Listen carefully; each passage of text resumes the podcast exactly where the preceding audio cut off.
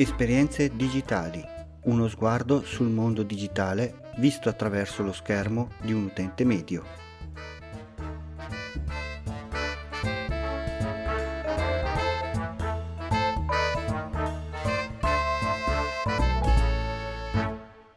Salve a tutti, benvenuti da Capo Geek e bentrovati alla puntata numero 35 di Esperienze digitali.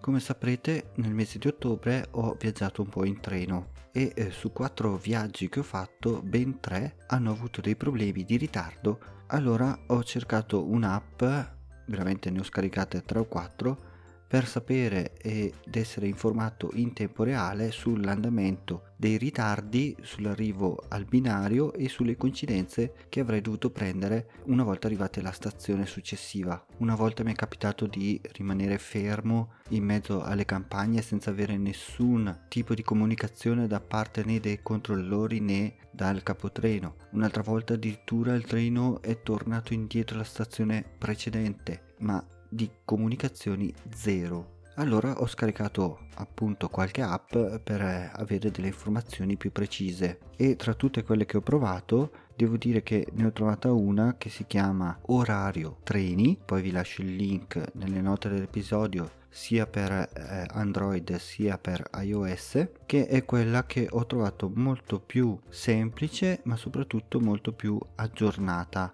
mentre gli altri si aggiornavano molto lentamente, questo aveva un aggiornamento quasi in tempo reale. Una volta trovato il treno, che si può fare una ricerca o tramite il numero del treno oppure inserendo la stazione di partenza e la stazione di arrivo con il giorno e la data, si trova appunto il treno specifico o anche due treni e alla fine si possono sia mettere nei preferiti sia addirittura tenerli nella barra delle notifiche. E avere così con un semplice swipe verso il basso avere sempre la situazione in tempo reale. Inoltre ti dà tutti i tempi stazione per stazione sia il tempo di arrivo in orario sia il tempo in arrivo previsto. Quindi ho trovato un'applicazione molto semplice molto facile da utilizzare. In più si possono anche acquistare i biglietti direttamente dall'app.